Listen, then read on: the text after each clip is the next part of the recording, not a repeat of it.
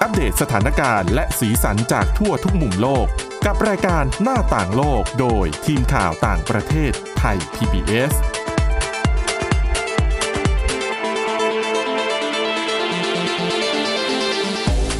สวัสดีค่ะ ต้อนรับคุณผู้ฟังเข้าสู่รายการหน้าต่างโลกนะคะ อัปเดตสถานการณ์ สีสันเรื่องราวจากทั่วทุกมุมโลกกับทีมข่าวต่างประเทศไทย PBS เช่นเคยนะคะ ติดตามฟังกันได้ทุกที่ทุกเวลาผ่านทางพอดแคสต์ ค้นหาคำว่าหน้าต่างโลก หรือไปที่ www.thaipbspodcast.com นะคะ วันนี้อยู่กันกับสมาชิกทีมข่าวต่างประเทศไทย PBS เช่นเคย คุณทิพย์ตะวันธีรนัยพงศ์คุณอาทิตย์สุมนเรืองรัตน์สุนทรและดิฉันวินิษฐาจิตกรีค่ะ สวัสดีค่ะ สวัสดีค่ะ วันนี้มีเรื่องราวจากทั่วโลกมาฝากกันเช่นเคยนะคะ มีหลากหลาย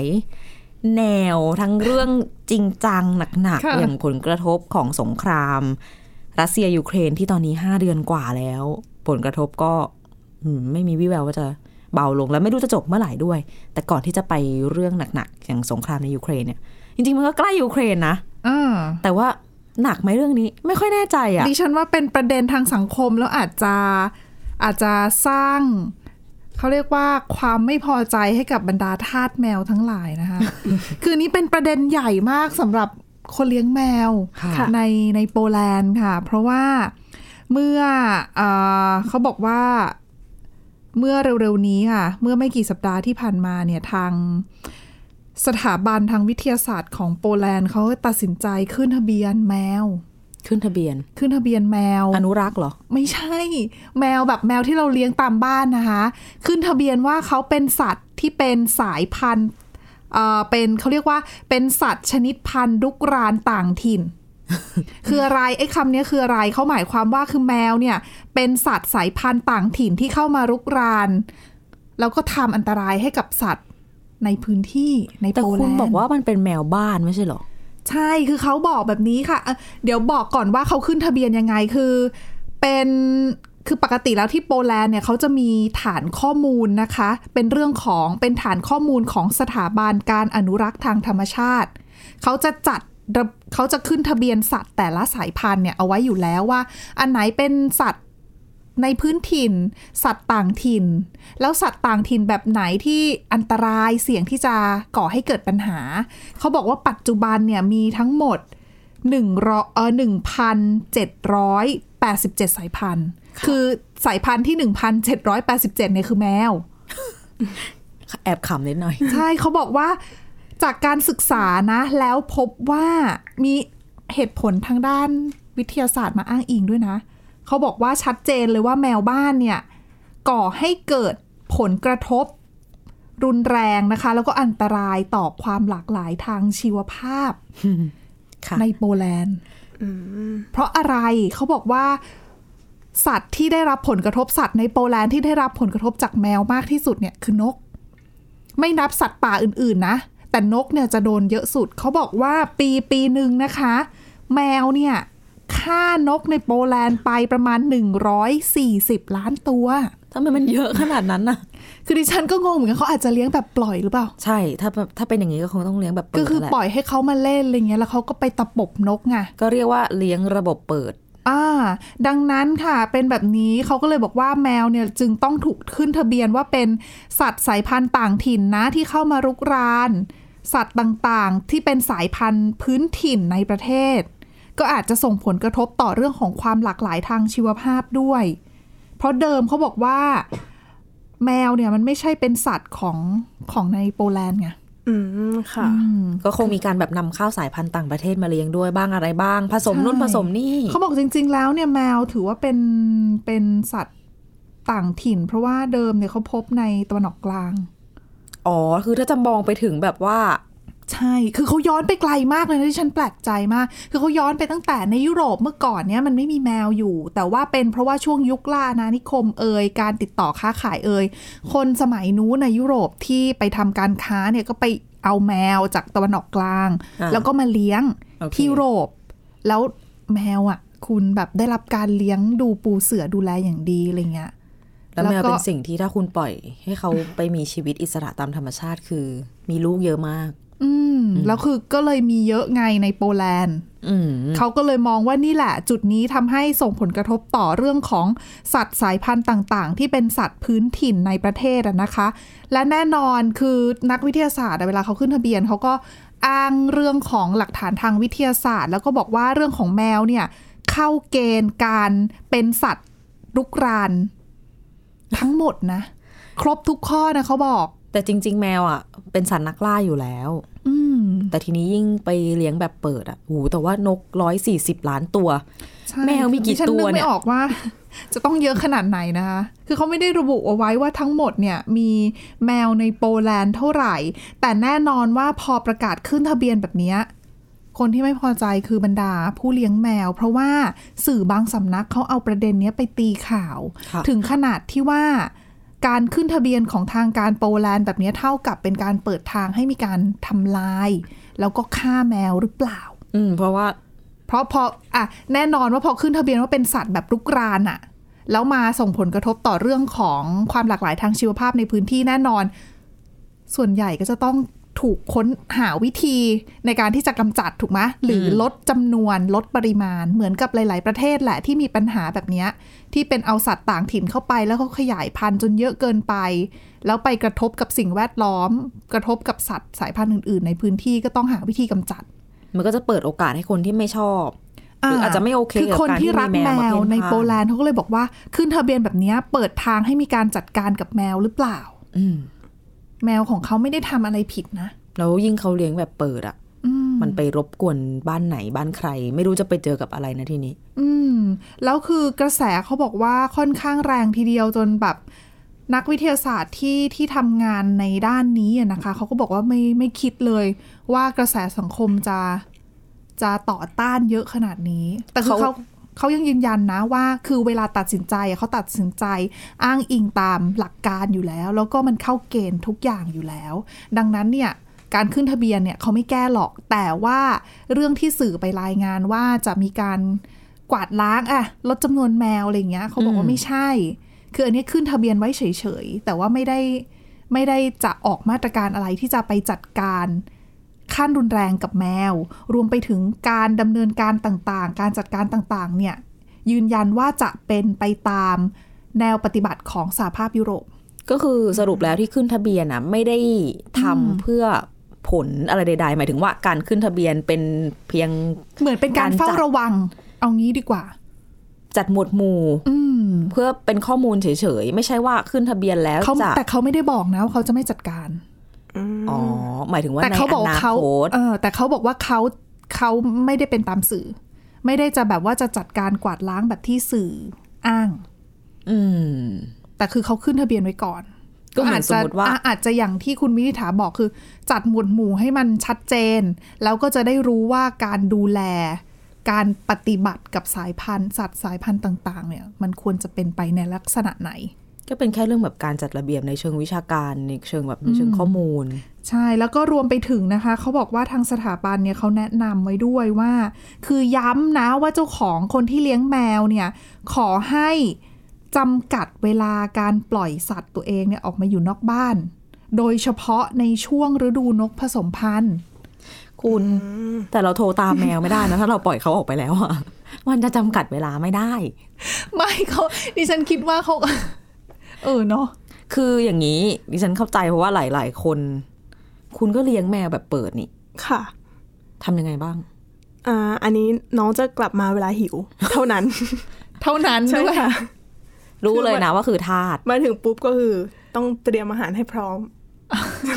เพราะว่าน้องก็คือจะร้องโวยวายตลอดเลยค่ะ อย่างอย่างนั้นหมายความว่าให้ขังอยู่ที่บ้านหรือเปล่า อันนั้นหมายถึงต้องอันนั้นเขาต้องใช้คำพูดว่าให้ ไม่แต่ดิฉัน เลี้ยงระบบปิด แต่ดิฉันนึกถึงถึงสัตว์เลี้ยงอย่างแมวอย่างเงี้ยในต่างประเทศ ดิฉันก็ไม่เคยเห็นแมวออกมาเพ่นพ่านทั่วไปนะ มีดิฉันเห็นคลิปในเน็ตดิฉันเข้าใจที่จริงๆ ฉันก็เข้าใจที่เขาบอกแหละหมายถึงว่า อาจจะมี อ่ะสมมุติว่าคุณไปพักอยู่ คุณคุณมีแมวอยู่ตัวหนึ่งคุณอาจจะตอนเช้าก่อนที่คุณจะไปทำงาน คุณมีเวลารับประทานอาหารเช้า คุณอาจจะปล่อยเขาออกไปเดิน แล้วก่อนคุณจะไปทำงานอ่ะ คุณอาจจะไปเก็บเขากลับเข้ามาไว้ในบ้าน เพื่อที่ตอนกลางวัน เขาจะได้ไม่ออกไปแบบตะปบ เอ๊ะเออเออเออ นก เอ่ยไปตะลุยรังนกเอ่ย ค่ะ อะไรอย่างงี้ใช่ไหมแต่มันไม่ใช่แมวทุกตัวที่พอออกไปแล้ว แล้วมันจะยังอยู่ใน บริเวณ บริเวณนั้ น ใช่ บางทีน้องไปไหนก็ไม่รู้ ดิฉัน ก คิดว่า สี่ อันซนี้ย อาจจะ ห้ ต้อง ซย ออกมาตรการเพิ่มคือในช่วงที่เป็นฤดูนกผสมพันธุ์อย่างเงี้ย ก็ ก็ ไม่ให้ออกจากบ้าน แต่ ซึ่ง ก็บังคับเจ้าของยากอะ เปล่าเจ้าของอะบังคับแมวไม่ได้ อ๋อโอเค คือเรา ใช่ ถ้า ไหม แมวเคยชินก็คือ ยังไงก็จะออก โวยวายแน่นอนใช่ อ๋อ ค่ะ แบบตะกุยตะกายอย่างนี้ ใช่ ใช่ไหมคะ เตรียมประตูบ้านพัง ถ้าเป็นถ้าเป็นเมืองไทยก็มุงลวดพัง โอ้ถ้าจะจัดการยังไงล่ะแบบเนี้ย จริง ๆ ถ้าถามทาสแมวอย่างนี้ฉันก็จะบอกว่าการเลี้ยงระบบปิด เป็นทางออกของทุกปัญหา ไม่แต่เขาเปิดมาแล้วไง แต่เขาเปิดมาแล้ว คือถ้า ใช่ ถ้าสมมุติคือถ้าถ้าถึงขนาดไปฆ่านกร้อยร้อยสี่สิบล้านตัวในแต่ละปีเนี่ยดิฉันว่า ฟังจำนวนแล้วมันก็น่าตกใจนะ โอ้ดังนั้นดิฉันว่าการจะมาเลี้ยงแบบปิดณตอนนี้คงจะไม่ทันแล้วหรือเปล่า จริง ๆ มันต้องเริ่มไง มันต้องเริ่มปรับ เพราะว่าจริงๆ อย่างอ่ะถ้าเป็นบ้านเราอะคือโปแลนด์อาจจะไม่ได้แบบมีกรณีแบบรถชนรถเหยียบแมวเหมือนบ้านเรา แต่บ้านเราคนที่เขาช่วยช่วยแมวเขาจะบอกว่าเลี้ยงระบบปิดเธอะน้องจะได้ไม่ไปโดนรถชน อ๋อ ไม่ไปขยายพันธุ์เพิ่มแล้วก็แบบกลายเป็นลูกแมวทิ้งตามข้างถนน เป็นก็เหมือนเป็นปัญหาสังคมอีกมิติหนึ่งถูกไหม ค่ะ สัตว์จรก็เต็มไปหมด อืม เป็นแบบมีเชื้อโรคเชื้อโรคนำเชื้อโรคมาสู่คนสู่เด็กอะไรอย่างนี้ด้วย ค่ะ มันเริ่มจากการที่คนแบบ ไม่เลี้ยงไม่เลี้ยงแมวด้วยระบบปิดอะเพราะถ้าเป็นระบบปิดก็ดูแลทุกอย่างได้ แต่ที่โปแลนด์อาจจะไม่ได้เป็นไม่ได้มีปัญหาเรื่องการจราจรอะไรอย่างนี้ แต่ว่าเรื่องของแมวฆ่านกอะนึกภาพตามก็ก็ก็เข้าใจได้นะ เพราะว่าเขาไม่ได้คือร้อยสี่สิบล้านตัวที่ตายอะแมวไม่ได้กินนะ เออแนว มันเล่น ฆ่าเฉย ใช่ ๆ อ๋อ เขามีสัญชาตญาณนักล่า อืมอาจจะมองเห็นอ้างอิงถึงไมโลแมวไทย PBS ได้ว่าเอะอะออกไปหันไปเจอนี่ตะปบนกแล้วนะจ๊ะ อืม อืมเล่นค่ะไม่ได้กิน แต่คือคนที่เขาคัดค้านการขึ้นทะเบียนแบบนี้อะนะคะเขาออกมา คือจุดยืนเขาก็ก็เขามองว่าสาเหตุที่ทำให้ความหลากหลายทางชีวภาพเนี่ยมันลดลงในช่วงที่ผ่านมาเนี่ย ควรไปดูในจุดอื่นไหม อืม ที่ไม่ใช่แค่แมว ค่ะ คือเขามองว่าเรื่องของปัญหามลพิษ ปัญหาสิ่งแวดล้อม การสร้างตึกอาคารสูงสูงๆเนี่ยคือปัญหาที่ฆ่านก เป็นจำนวนมากเหมือนกันนะทำไมไม่ไปจัดการ อ๋อหรืออีกอย่างหนึ่งก็อาจจะเป็นเพราะว่าคนแบบขยายแหล่งที่อยู่อาศัยรุกเข้าไปในที่อ ใช่ ยู่อาศั ร ยว ข ม อง ไป นก ถึง มากขึ้น รวมไปถึงเรื่องของการสร้างอาคารสูงด้วยเวลานกบิน ไม่มีต้นไม้บินไปชนอาคารอย่างเงี้ย คือเขาก็มองว่าตรงนั้นเนี่ยก็เป็นสาเหตุหลักๆ เหมือนกันทำไมถึงไม่ไปจัดการ เพราะว่าจริงๆการขยายที่อยู่ของคนอาจจะทำให้โอกาสที่แมวกับนกจะเจอกันก็เพิ่มมากขึ้นก็ได้นะ อืม นึกออกไหมถ้าเกิดคนเอาสัตว์เลี้ยงย้ายตามตัวเองไปด้วย อ่ะก็ไม่รู้ว่าคุณผู้ฟังอะคิดเห็นกันยังไงเนาะ กลายเป็นปัญหาใหญ่เนาะไม่น่าเชื่อ ใช่ใช่ค่ะ เพราะว่า ปกติ อาร์ตก็แมวก็ แต่คือเขาก็เท้าไปค่อนข้างเป็นพันพันๆปีเลยอะนะ กับการที่แมวเข้ามาอยู่ในพื้นที่ในยุโรปอะ อาจจะจริงจังกับการศึกษาดูแลพันธุ์สัตว์แหละซึ่งเป็นสิ่งที่ดีนะแต่อาจจะต้องหาวิธีจัดการให้แบบ พอดี ปณีประนอมกว่านี้ ใช่เพราะว่าอ่ะ หรืออาจจะต้องโทษสื่อ คนก็เยอะ อ๋อไปตีความใช่ไหมเลยทำให้ ก็ คนยิ่งตกอกตกใจ ก็ไม่แน่ คือคนที่ประกาศเนี่ยเขาก็บอกว่าเขาก็ไม่ได้ไม่ชอบแมวนะ แต่คืออ ม เป็นการอ้างอิงตามหลักวิทยาศาสตร์ไง ค่ะ อืม อ่ะหมดเรื่องปัญหาแมวนะคะ กลับมาปัญหาที่ใกล้ๆบ้านเรากันบ้างอย่างในเพื่อนบ้านที่มาเลเซีย ค่ะ มีปัญหาใหญ่เหมือนกัน ใช่ค่ะ คือมาเลเซียนะคะ ปกติก็คือจะพึ่งพาแรงงานจากต่างชาติ ในงานเขาบอกว่างานที่สกปรก อันตรายแล้วก็ยากลำบากเนี่ย คนมาเลเซียเนี่ยไม่ต้องการทำก็จะอาศัยแรงงานจากต่างชาติเข้ามา แต่ว่าตอนนี้นะคะที่กำลังเผชิญก็คือการขาดแคลน แรงงานต่างชาติในภาคปาล์มน้ำมัน อืม ค่ะ ซึ่งก็สร้างความเสียหายหนักคือดิฉันเห็นภาพอ่าลูกปาล์มสุกคาต้นอย่างเงี้ยค่ะ ก็คือเก็บเกี่ยวไม่ทัน อืม ค่ะ ทางเจ้าของปาล์มคนหนึ่งนะคะ เขาบอกว่าอ่าคนเนี้ยมีพื้นที่เจ็ดเจ็ดร้อยห้าสิบไร่นะคะ บอกว่าปกติเนี่ยจะเก็บเกี่ยวเดือนละสองครั้ง แต่ตอนนี้เนี่ยพอแรงงานไม่พอเนี่ยก็เก็บได้แค่เดือนละครั้ง แล้วตัวเขาเองเนี่ยก็ต้องลงมาทำด้วย ซึ่งการขาดแคลนแรงงานน่ะ คือสืบเนื่องมาจากเรื่องของโควิด -19 เหมือนกัน ใช่ นะ ค่ะ เพราะว่าอะโควิดปั๊บแรงงานที่เข้ามาก็น้อยลง เกณฑ์ต่างๆ ในการรับแรงงานก็คือต่างประเทศก็ขาดแคลนแล้วอะ มันไม่ได้ แล้ว ง่ายเหมือน คง เดิม เขาก็คงจะไม่ไปทำที่ต่างประเทศหรอก คือหมายถึงว่าในประเทศก็ไม่มีคนแล้วเขาก็ทำงานที่ประเทศเขาไม่ดีกว่าเหรอบ างทีกลับบ้านไปแล้วการเดินทางกลับไปทำงานในต่างประเทศก็ไม่ได้ใช้เงินน้อยนะ อืม ใช่ค่ะ แล้วก็ก่อนหน้านี้เนี่ยมาเลเซียเขามีคำสั่งห้าม ไม่ให้จ้างแรงงานต่างชาติ อืม เพราะว่าช่วงโควิดระบาดอะค่ะทำให้คนในประเทศตกงาน อ๋อ แต่ว่าไอ้คำสั่งห้ามเนี่ยยกยกเลิกไปแล้ว แต่เขาก็ไม่กลับมาแล้วไง ใช่ มันก็ แต่ กลับ ก็ยัง ยาก ฟื้นตัวฉายอยู่นะคะ แล้วก็ส่วนอ่ามีแรงงานต่างชาติก็คือแรงงานจากอินโดบางส่วนที่ยังอยู่ในประเทศนะคะ บอกว่าเมื่อก่อนเนี่ยทำงานกัน 5 คน เก็บเกี่ยวได้ 500 ตันต่อเดือน ค่ะ ตอนนี้เหลือแค่ 2 คนได้เพียงละอ่าเดือนละแค่ 80 ตันเท่านั้นเอง อ๋อแล้วพอเหลือคนจำนวนน้อยงานเขาก็หนักขึ้นด้วยเนาะ ใช่ อ๋อใช่ แล้วก็อาจจะทำได้น้อยลง แล้ว ด้ คววาม ย ต้องการปาล์มตอนนี้สูงนะ ใช่ขาด อ่า ขาดแคลนด้วย ค่ะแล้วก็จริงๆเนี่ยการทำสวนปาล์มนะคะ มีปัญหากับกลุ่มนักสิ่งแวดล้อม คือเขามองว่าการที่คนหันมาทำสวนปาล์มเยอะขึ้นนะคะเหมือนเป็นการรุกรานใช่ทำลายพื้นที่ป่า แล้วก็ทำลายที่อยู่สัตว์หายากอีกนะคะ แล้วก็ในส่วนของแรงงานต่างดาอ่าแรงงานต่างชาติเนี่ยก็มีปัญหาเหมือนกัน ก็คือบางส่วนก็มีข่าวว่าบางคนก็ถูกนายจ้างทำร้ายทารุณอย่างเงี้ยค่ะ อืม แต่ว่าภาคปาล์มน้ำมันเนี่ยก็ยังเป็นตัวขับเคลื่อนเศรษฐกิจของมาเลเซียอยู่ดี แล้วก็อีกสาเหตุหนึ่งนะคะ ก็คือตอนนี้เนี่ยอินโดนีเซียเนี่ยมีประกาศห้ามแรงงานในประเทศเนี่ยเดินทางมายังมาเลเซีย อืม เพราะว่าเขากำลังเจรจาเรื่องมาตรการคุ้มครองแรงงานนะคะ อืม เขามองว่าแบบยังไม่คุ้มครองแรงงานจากประเทศเขาเท่าไหร่ ยังไม่ดีพอ ใช่ ก็เลยไม่สนับสนุนเรื่องของการส่งออกแรงงาน ใช่ค่ะ มันก็ยากเหมือนกันนะ ปัญหาเรื่องของแรงงาน เจอกันหลายประเทศนะที่ได้รับผลกระทบ ฟังแล้วนึกถึงแบบภาคอุตสาหกรรมการบินเหมือนกันนะ ที่เจอปัญหา คือมันเป็นแพทเทิร์นของปัญหาที่เกิดขึ้นหลัง หลัง จาก โควิด โควิดเนาะ แล้วก็เหมือนหลาย ๆ คนพอตกงานไปแล้วในงานที่ทำเดิมอะค่ะ ค่ะ ก็รู้สึกไม่มั่นคง ก็แบบ เปลี่ยนงาน ไปแล้วก็เปลี่ยนไปเลย เพราะว่าเคยตกงานมาแล้วอะ ใช่ เคยตกงานจากงานนี้มาแล้ว ก็คงไม่กลับไปทำงานนี้ ถ้าได้งานใหม่แล้ว อืม แล้วในขณะเดียวกันหลาย ๆ คนก็พอ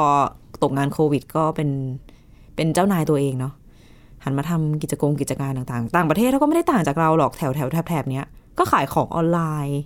ไลฟ์ Facebook ติ๊ก ใช่ ตง ใช่ ติ๊กต็อกคือเขาก็ทำกันทุกประเทศอะ คือเหมือนก็ทุกคนก็ต้องปรับตัวมันมากกว่า 2 ปีแล้วไง อืม อืม ดังนั้นเนี่ยเราจะเห็นว่าหลายธุรกิจขาดแคลนคนนะ เยอะมากขึ้นในทุกประเทศ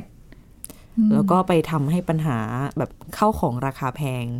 อันนั้นส่วนหนึ่งด้วย ก็หนุนกันไปอีกไง ใช่ใช่ การผลิตก็ได้เพราะผลกระทบใช่ไหม ใช่ค่ะ อืม แล้วก็ตอนนี้ในช่วงแค่ 5 เดือนแรกของปีอะค่ะ เสียหายไปแล้ว 70,000 ล้านบาท โห เพราะว่าคนไม่พอ ค่ะ ก็นั่นแหละค่ะ ขาดแคลน ขาด คน แคลนคน ขาดแคลนรายได้ ใช่ อย่างที่คุณบอกว่าอ่ะปาล์มสุกคาต้นของเสียหายถูก เสีย ไหม หายอีกใช่ค่ะ ก็เป็นการสูญ คือ เสียของ เสียหายแล้วก็ต้องไปเก็บด้วยนะ ไม่ใช่เสียหายแล้วปล่อยทิ้งไปได้ไง อ๋อใช่ อืม ผู้ผลิตก็คือ อืม โดนทั้งขึ้นทั้งล่อง ใช่ นะเป็นปัญหาที่เจอกันในหลายอุตสาหกรรมทั่วโลกนะคะ และอีกปัญหาหนึ่งที่ก็ซ้ำเติมโลกเรา หลังโควิด -19 นี่ไม่พ้นสงครามรัสเซียยูเครนนั่นแหละ แต่เหมือนเคยคุยคุยเรื่องแนวแนวๆนี้มาหลายครั้ง ค่ะ แล้วว่า ปัญหาการขาดแคลนอาหารที่เกิดจากสงครามรัสเซียยูเครนเนี่ย กระทบกับกลุ่มเปราะบางมากเป็นพิเศษ ใช่ค่ะ แล้วก็เรื่องนี้เนี่ยจะเป็นเกี่ยวกับอ่าเขาเรียกว่าอาหารพร้อมรับประทานเพื่อการรักษา อันเนี้ย อ่า เป็นสิ่งที่ยูนิเซฟเนี่ยเขาจะส่งไปช่วยเหลือเด็กที่ขาดสารอาหารในแอฟริกาค่ะ เช่น ค่ะ อาหารอะไรบ้างอะ อันเนี้ยมันคือเป็นเหมือนเป็นซองอาหารพร้อมรับประทาน ก็คือเป็น เคยสังเกตสปอตโฆษณาของยูนิเซฟไหม ที่เขาบอกว่าถ้าคุณบริจาคเงินเท่านี้มันเท่ากับซองหนึ่งซอง อ่า ซึ่งในซองนั้นน่ะ มันดิฉันเข้าใจว่ามันเป็นแบบของที่เอาไปชงหรือเปล่า อ่ามันจะเป็นมีถั่วลิสงบดผสมกับนมหงส์แล้วก็เสริมด้วยวิตามินเกลือแร่อย่างเงี้ยค่ะ อืม คือต่อซองอ่ะจะมี คือเป็นเหมือนแบบ เป็นซองเหมือนเหมือนซองอาหารเสริม เหมือนอาหารเสริม ใช่ ที่เป็นแบบชงดื่มได้ง่าย ๆ เพื่อให้อิ่มท้องและไม่ขาดสารอาหารอย่างนี้ป่ะ อันเนี้ย จริงๆ คือทานได้เลย เหมือนเป็นอาหารหลัก ฉี เลยแห แว ละ ทานได้เลย ก็คือเป็นหนึ่งซองที่เต็มไปด้วยคุณค่าทุกอย่างที่เด็กจะต้องการ อ่าอ่าอ่า อ่าแต่ว่าในรูปแบบที่กินง่ายแล้วขนส่งง่าย อ๋อ สำหรับกลุ่มประเทศที่ยากไร้โดยเฉพาะ ใช่ค่ะ ซองหนึ่งเนี่ยให้พลังงานถึง 500 แคลอรี่นะคะ คือเรียกได้ว่าเป็นสิ่งที่วัดระหว่างความเป็นความตายได้เลยนะคะ อืม ซึ่งอ่าเขาบอกว่าถ้าสิ่งนี้หมดไปหรือว่าไม่เพียงพอเนี่ยจำนวนเด็กเสียชีวิตเนี่ยอาจเพิ่มสูงขึ้น สาเหตุนะคะเอออ่าก็คือนะคะ สงครามในยูเครน ค่ะ ที่ทำให้ราคาสินค้าต่างๆ ทั่วโลกเพิ่มสูงขึ้นนะคะ รวมไปถึงราคาเชื้อเพลิงอีกนะคะ ซึ่งปกติยูนิเซฟเนี่ยจะได้รับเงินบริจาค แล้วเขาก็จะเหมือนนำไปซื้อสั่งอาหารตัวเนี้ยค่ะอ่าปกติเนี่ยทุกๆปีนะคะ จะซื้อได้ประมาณ 49,000 ตัน แต่ว่าราคาที่พุ่งสูงขึ้นเนี่ยทำให้เงินทุนที่มีอยู่เนี่ยไม่สามารถซื้อได้เท่าเดิม เหลือเท่าไหร่ ปกติเนี่ยจะช่วยได้เด็กช่วยเด็กได้ประมาณ3ล้าน5แสนคนต่อปีนะคะ ตอนนี้เขาบอกว่าอาจทำให้เด็กประมาณ6แสนคนอะไม่ได้รับสิ่งนี้ ก็คือต้นทุน แล้ว ทุ ก็ กอย่างมันเพิ่ม ใช่นะคะ แล้วก็หนึ่งในผู้ผลิตผู้ผลิตนะคะ บอกว่าราคาวัตถุดิบ แล้วก็ราคาเชื้อเพลิงที่พุ่งสูงขึ้นเนี่ยทำให้เขาเนี่ยก็ต้องเพิ่มราคาตามไปด้วย ค่ะ ก็คือถ้าไม่เพิ่มก็อยู่ไม่ได้เหมือนกันนะคะ ซึ่งนับตั้งแต่เดือนพฤษภาคมปีที่แล้ว อ๋อ อันนี้คือเขาไม่ได้โทษแค่สงครามอย่างเดียว ก็คือตั้งแต่โควิด -19 แล้วก็ภัยพิบัติต่างๆ ที่เกิดขึ้นนะคะ อืม ก็คือตั้งแต่ตอนนั้นจนถึงตอนนี้เนี่ย เพิ่มขึ้นมาแล้ว 23เปอร์เซ็นต์ คือจริงๆปัญหาเงินเฟ้อกับเรื่องของข้าวของแพงอะมันเกิดขึ้นมาตั้งแต่ก่อน ก่อน ก็ สงครามแล้วนะ อ่าใช่ เพียงแต่ว่า ใช่ สงครามยิ่งทำให้มันยิ่งแย่ลงไปอีก ก็ในทุกๆมิติอะเนาะเรื่องพลังงานด้วยอะไรด้วย ค่ะ แล้วก็ไม่ใช่แค่กระบวนในการจัดซื้อในการจัดส่งไปอีก เพราะว่าราคาน้ำมันที่สูงขึ้น อ่า ก็จะทำให้การส่งไปช่วยเหลือมัน แพงขึ้นทั้งวงจร อ่าใช่ อืม ใช่ แล้วเงินบริจาคเนี่ยเผลอๆก็ลดลงด้วยนะคะ เพราะว่า เพราะว่าในประแต่ละประเทศน่ะเขาก็ต้องเหมือนกับเผชิญกับปัญหาเศรษฐกิจเหมือนเหมือนๆกันหมด ก็ ดังนั้นเนี่ยการที่จะเอาเงินไปบริจาคเนี่ย ก็อาจจะลดลงด้วยหรือเปล่า เขาก็ระดมเงินบริจาคจากคนทั่วไปด้วยไง แล้วคุณคิดดูคนทั่วไปอย่างเราเราๆอะเงินจะ ไม่ เงินค่าของชีพมันก็โอ้โห พุ่งสูงซะ แล้วจะเอาที่ไหนไปบริจาค อืม อืม แล้ นั่ วน แห ตอ ละ นนี้แอฟริกายังเผชิญอากาศร้อนอีก พื ร้ ช อน พัน จัด ธุ์ธั ใน ญ ร ญา อบ หาร หลายปีอีกเนี่ยค่ะ ก็ จากที่แย่อยู่แล้ว รวมกันหมด ก็แย่ไปอีก อืมเหมือนเขาใช้คำว่าอาหารแบบเนี้ยมันเป็นอาหารกู้ชีพสำหรับ ต้องนึกภาพเด็กๆ ในแอฟริกาที่ประสบภาวะขาดแคลนสารอาหารแล้วแบบ ตัว ตัวเล็ก รีบๆผโอ้อ ดิ ม ฉัน หนัง เห็น ติด นะ กระดูก มีแต่กระดูกจริงๆ อันนี้แหละคืออาหาร ม เพื่อการรักษาที่เขาบอก คือโอ้โหแล้วพอมันไม่มีอะเนาะไม่รู้จะทำยังไง ค่ะ นี่แหละปัญหาที่เจอกันทั้งโลกนะคะอ่ะปิดท้ายอีกเล็กๆน้อยๆกับเรื่องราวดีๆ ที่เป็นข่าวดีขึ้นมานิดนึงนะคะ กับการพบมนุษย์คนที่สี่ในโลกที่เหมือนจะหายป่วยจาก HIV อืมสัปอันนี้เป็นข่าวจังตั้งแต่เมื่อสัปดาห์ที่แล้วนะ เป็นคุณผู้ชายวัย 66 ปีไม่ประสงค์ออกนามนะคะ ติดเชื้อไวรัส HIV มาตั้งแต่ปี 1988 ใช้ชีวิตร่วมกับเชื้อนี้มาหลาย 10 ปี ล่าสุดมีอาการเหมือนหายป่วยและปลอดเชื้อ จนทำให้เป็น ถือเป็นมนุษย์คนที่ 4 ของโลกที่รักษาจนถึงจุดที่เหมือน จะหายจากเจ้าไวรัสโรคร้ายนี้ได้สำเร็จนะคะ หลังจากที่ ผ่านการปลูกถ่ายไขกระดูกรักษาลิวคีเมียมาแล้ว แล้วก็จากได้มาจากคนที่ผู้ให้บริจาคอะมีภูมิต้านทาน HIV แล้วปัจจุบันคือเขาบอกว่าไม่จำเป็นต้องรับยารักษา HIV อีกต่อไป เพราะว่าสภาวะร่างกายเหมือนกับหายป่วยจากโรคไปแล้วนะคะ โดยแถลงการของโรงพยาบาลในแคลิฟอร์เนีย บอกว่า คนไข้ก็ไม่ได้คิดว่าจะได้มีชีวิตอยู่มาจนถึงวันที่ร่างกายไม่มีเชื้อ HIV อีกแล้ว เขาอะเสียชีวิตไม่ใช่เพื่อนของเขาหลายๆคนเสียชีวิต ตั้งแต่ที่ก่อนจะมีเรื่องของแบบยาต้านไวรัสอะไร ไปซะอีกทำให้ตัวเขาเองเนี่ยก็ไม่ได้คิดว่า จะโชคดีขนาดนี้นะคะ ซึ่ง ทางการแพทย์ยังบอกว่าการปลอดเชื้อ HIV ของคุณผู้ชายคนนี้ยังถือเป็นเรื่องบังเอิญนะ เพราะว่าได้รับการปลูกถ่ายไขกระดูกเพื่อรักษาลิวคีเมีย ตอนอายุ 63 ปีก็คือเมื่อ 3 ปีที่แล้ว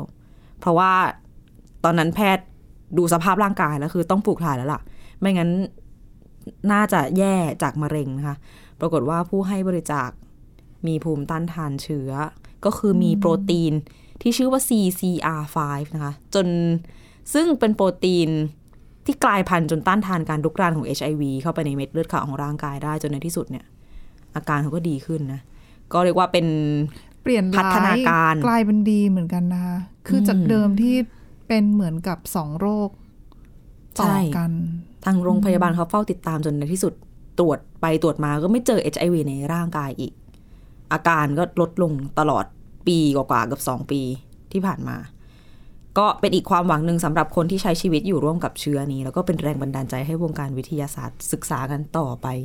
ด้วยนะคะเป็นข่าว ค่ะ ที่อ่ะเอามาปิดท้ายกันแบบ แง่บวกๆกันบ้างหลังจากนำปัญหามาเล่าให้คุณผู้ฟังฟังกันหลายเรื่องเหลือเกินนะคะ ค่ะ และนี่คือเรื่องราวที่นำมาเล่าสู่กันฟังในรายการหน้าต่างโลกวันนี้นะคะ คุณผู้ฟังติดตามฟังเรากันได้ผ่านแอปพลิเคชันพอดแคสต์ต่างๆ ค้นหาคำว่าหน้าต่างโลกนะคะ หรือไปที่ www.thaipbspodcast.com ค่ะ วันนี้เราทั้งสามคนและทีมงานลาไปก่อน สวัสดีค่ะ สวัสดีค่ะ สวัสดีค่ะ Thai PBS podcast. View the world via the voice.